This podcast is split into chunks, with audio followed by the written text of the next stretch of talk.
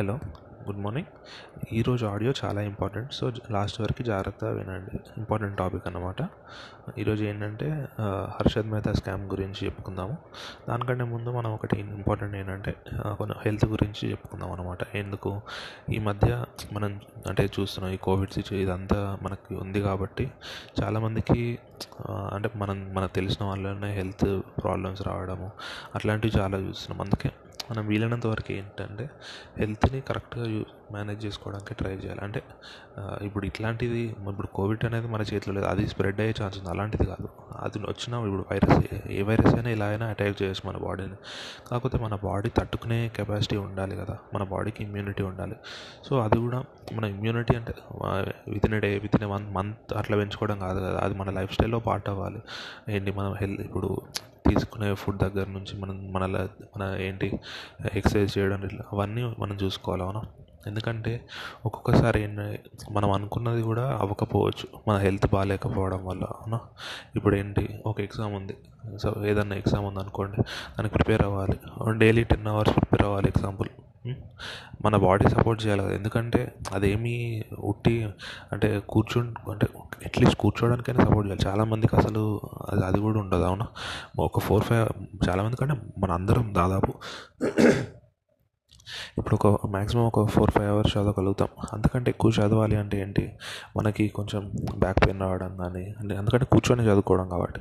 Back pain రావడం కావడము లేకపోతే హెడేక్ రావడం లేకపోతే కళ్ళు ప్రాబ్లం నొప్పి రావడం ఇట్లాంటివి చాలానే జరుగుతాయి అవును. సో అందుకే మనం హెల్తీగా ఉండడం అనేది ఇంపార్టెంట్ మళ్ళీ అందుకే ఏంటి? హెల్తీగా లేనప్పుడు మనం ఏదైనా పని చేస్తున్నాం అనుకోండి ఒక్కోసారి అది మనం అనుకున్నట్టు అవ్వకుండా అవ్వచ్చు అవునా? కాకపోతే ఇంకా దానికి డిసప్పాయింట్మెంట్ ఇప్పుడు డిసప్పాయింట్మెంట్ ఉంటుంది బాధ ఉంటుంది. కాకపోతే ఇంకా దాన్ని కంటిన్యూ చేయడం వల్ల అయితే లాభం లేదు కదా. సో అందుకే వీలైనంత వరకు ఇప్పటి నుంచి అయినా హెల్త్ కరెక్ట్గా హెల్త్ ఏంటి? మనం ఇంప్రూవ్ చేసుకునేలాగా మన ధైర్యం బలం ఇంప్రూవ్ ఫస్ట్ మనం ఫుల్ స్ట్రెంత్ అనేది ఉండాలి బాడీకి ఫిజికల్గా ఉండాలి. దాంతోపాటు మెంటల్గా కూడా వీలైనంత వరకు స్ట్రాంగ్ ఉండాలి. ఎందుకంటే అన్సర్టనిటీస్ అనేవి ఇప్పుడు ఎక్కువ ఇప్పుడు జాబ్ మార్కెట్లో కానీ దేంట్లో అయినా ఎడ్యుకేషన్ దాంట్లో కానీ లేకపోతే పర్సనల్ దాంట్లో కానీ అన్సర్టనిటీస్ చాలా ఎక్కువ ఉంటాయి ఇప్పుడు. ఇంతకుముందు కాలంలా కాదు కదా. ఇప్పుడు నాకు ఇది ఉంది అంటే అది ఇంకా లైఫ్ లాంగ్ అంతే ఉంటుంది అనడానికి. ఇప్పుడు నీకు జాబ్ ఉన్నా నీ లైఫ్లో ఏదైనా ఉన్నా ఏదైనా అది పర్మనెంట్ అన్నట్టు ఏం కాదు కదా. ఇప్పుడున్న సిచ్యువేషన్స్లో అయితే వీలైనంత వరకు అది చేంజ్ అవుతూ ఉంటుంది. మనం కూడా వచ్చిన దాన్ని ఇంకా యాక్సెప్ట్ చేయాలి అనే అది తప్ప ఇంకా వేరే ఏం లేదు మన చేతుల్లో. ఒకటి చూసుకోవాల్సింది ఏంటి? దానికి మనం ప్రిపేర్డ్ అయి ఉన్నామా లేదా? వీలైనంత వరకు హండ్రెడ్ పర్సెంట్ ఇస్తున్నామా లేదా? అట్లా. ఎందుకంటే ఇప్పుడు మనము నేను చెప్తున్నా కదా రెండు ఫిజికల్గా స్ట్రెంత్ చాలా చాలా ఇంపార్టెంట్.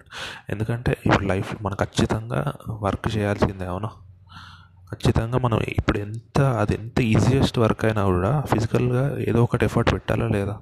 ఇప్పుడు జస్ట్ ట్వంటీ ఫోర్ ఇప్పుడు మనం సాఫ్ట్వేర్ జాబ్ అయినా లేకపోతే బ్యాంక్ జాబ్ అయినా ఏదైనా at least nine hours ten hours కూర్చోవాలా లేదా? దానికైనా ఫిజికల్గా బ్యాక్ పెయిన్ అవన్నీ అంటే కూర్చోవడమే. కాకపోతే దానికైనా ఫిజికల్గా నీకు ఏదో ఒకటి ఎఫెక్ట్ ఉంటుంది కదా. ఇప్పుడు చాలామంది ఇంకా కష్టపడతారు. అంటే లేబరర్స్ వర్క్ చేసి పెద్ద పెద్ద హెవీ వెయిట్స్ రిలేటెడ్ అట్లాంటివి. వాళ్ళది కూడా చాలా ఎక్కువ ఫిజికల్ వర్కే కాకపోతే మనది తక్కువే కాదనట్లేదు. కాకపోతే మన దానికైనా ఒక ఫిజికల్గా మన మీద ఎఫెక్ట్ ఉంటుంది కదా బాడీ మీద. ఇప్పుడు టెన్ అవర్స్ ఒకటే పని మీద ల్యాప్టాప్ చూస్తూ ఉన్నాము. కళ్ళు కళ్ళ ఎఫెక్ట్ పడుతుందా లేదా? వీప్కి మన బ్యాక్ ఎఫెక్ట్ పడుతుందా లేదా?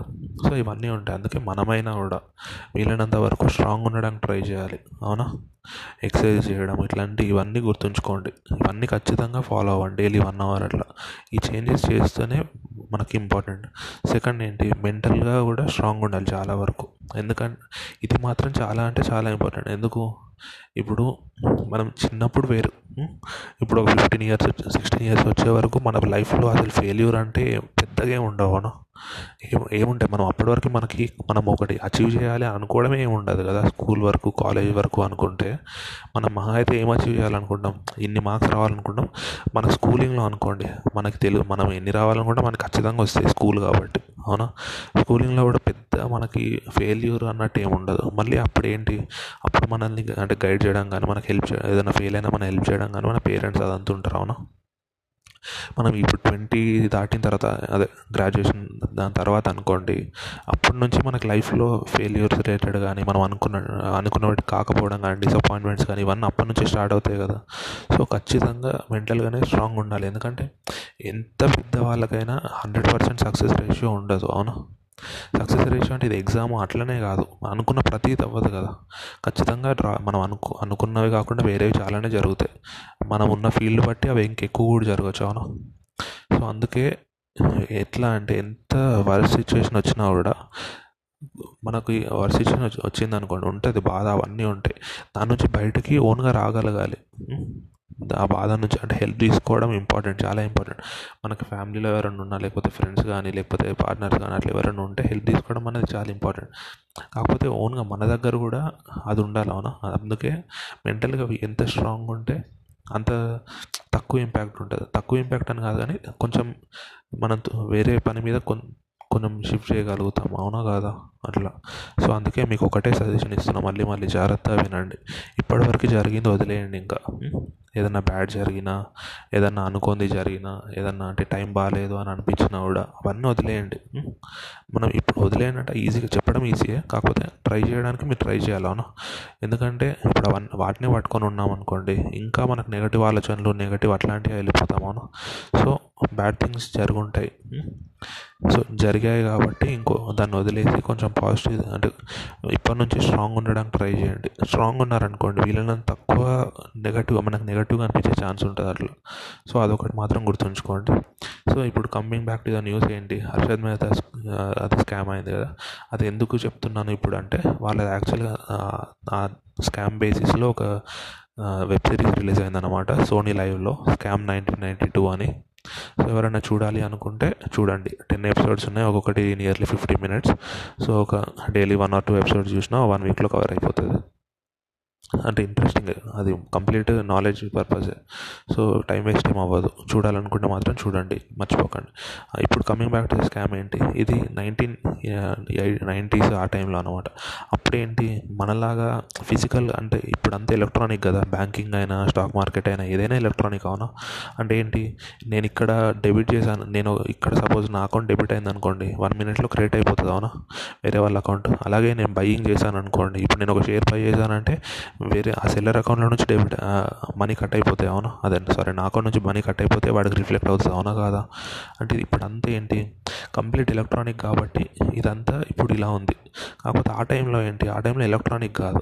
ఎలక్ట్రానిక్ కాకపోయేసరికి ఏంటి? వాళ్ళకి టైం గ్యాప్ ఉంది. ఆ టైం గ్యాప్స్ ఎక్కువ ఉండేవి.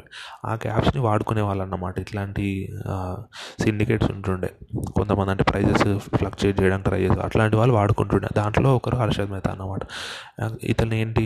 ఇప్పుడు అప్పట్లో స్టాక్ మార్కెట్ మూమెంట్ అంటే ఎక్కువ మంది పార్టిసిపేట్ చేసేవాళ్ళు కదా. మేజర్గా బాంబేలోనే ఉండేది కదా స్టాక్ మార్కెట్ అంటే ఇప్పటికి బాంబేలోనే ఉంది. దాదాపు స్ట్రీట్ బీఎస్సీ ఎన్ఎస్సీ రెండు ఆఫీసులు బాంబేలోనే నేను చెప్పేది పార్టిసిపేషన్ కూడా అప్పట్లో ఫుల్ బాంబే కోల్కతా ఇక్కడనే ఎక్కువ ఉండే చెన్నై. ఇప్పుడు ఏం జరిగింది? వీళ్ళు హర్షద్ మెహతా వాళ్ళు ఏంటి? ఇతను బుల్లిష్ అన్నమాట. బుల్లిష్ వ్యూ అంటే మార్కెట్ పైకి తీసుకెళ్ళడానికి ట్రై చేసేవాళ్ళు. వేరే వాళ్ళు ఉంటారు కదా వాళ్ళు బేర్ ఇష్యూ అన్నమాట. సో ఇప్పుడు గుర్తుంచుకోండి ఇతను ఏం చేసేవాడు? ప్రైజెస్ స్టాక్ మార్కెట్ ఇప్పుడు ఒక పెన్నీ స్టాక్స్ ఉంటాయి చిన్న చిన్న స్టాక్స్ ఉంటాయి అంటే ఫైవ్ రూపీస్కి టెన్ రూపీస్కి ట్రేడ్ అయ్యే స్టాక్స్. వాటిని కొనేవాడు. కొనే అంటే ఒకటేసారి కొనడం కాదు. మెల్లి మెల్లి అంటే ఇతను ఏం చేసేవాడు? ఇప్పుడు ఆ ఫైవ్ రూపీస్ దగ్గర ఒక వన్ ల్యాక్ కొంటాడు. అది అప్పుడు సెవెన్ రూపీస్. ఇప్పుడు ఆలోచించాడు అంత అంతే. ఎక్కువ స్టాక్లో కొన్నారంటే ఆటోమేటిక్గా ప్రైస్ ఇంక్రీజ్ అవుతుంది. అప్పుడు టెన్ అయింది అనుకోండి ఇంకా కొన్ని కొంటాడు. అప్పుడు ఇంకా ఇంక్రీజ్ అవుతుంది. అట్లా ఆ ఫైవ్ నుంచి హండ్రెడ్ వరకు తీసుకెళ్ళేవాడు ఇతనే కొనుక్కుంటూ కొనుక్కుంటూ కొనుక్కుంటూ. ఇప్పుడు ఆలోచించండి. ఇతను మొత్తం ఫైవ్ దగ్గర కొనలేదు మొత్తం హండ్రెడ్ దగ్గర కొనలేదు అవునా? ఇతను ఏంటి? ప్రతి దగ్గర కొన్నాడు. అప్పుడు ఏమవుతుంది ఇతని యావరేజ్ ప్రైస్ ఎంత అవుతుంది? ఒక ఫైవ్ నుంచి సెవెంటీ ఎయిటీ మధ్యలో కొన్నాడు అనుకోండి యావరేజ్ ప్రైస్ ఒక ఫిఫ్టీ అయింది అనుకోండి అంటే ఫిఫ్టీ కొన్నాడు యావరేజ్గా చూసుకుంటే. ఇప్పుడు హండ్రెడ్ వరకు వెళ్ళింది కదా స్టాక్ ప్రైస్ అక్కడికి వెళ్ళిన తర్వాత ఏంటి ఇంకా వీళ్ళు అమ్మేయడం స్టార్ట్ చేస్తారన్నమాట. హర్షద్ మెహతా ఇతనికి సంబంధించిన వాళ్ళు.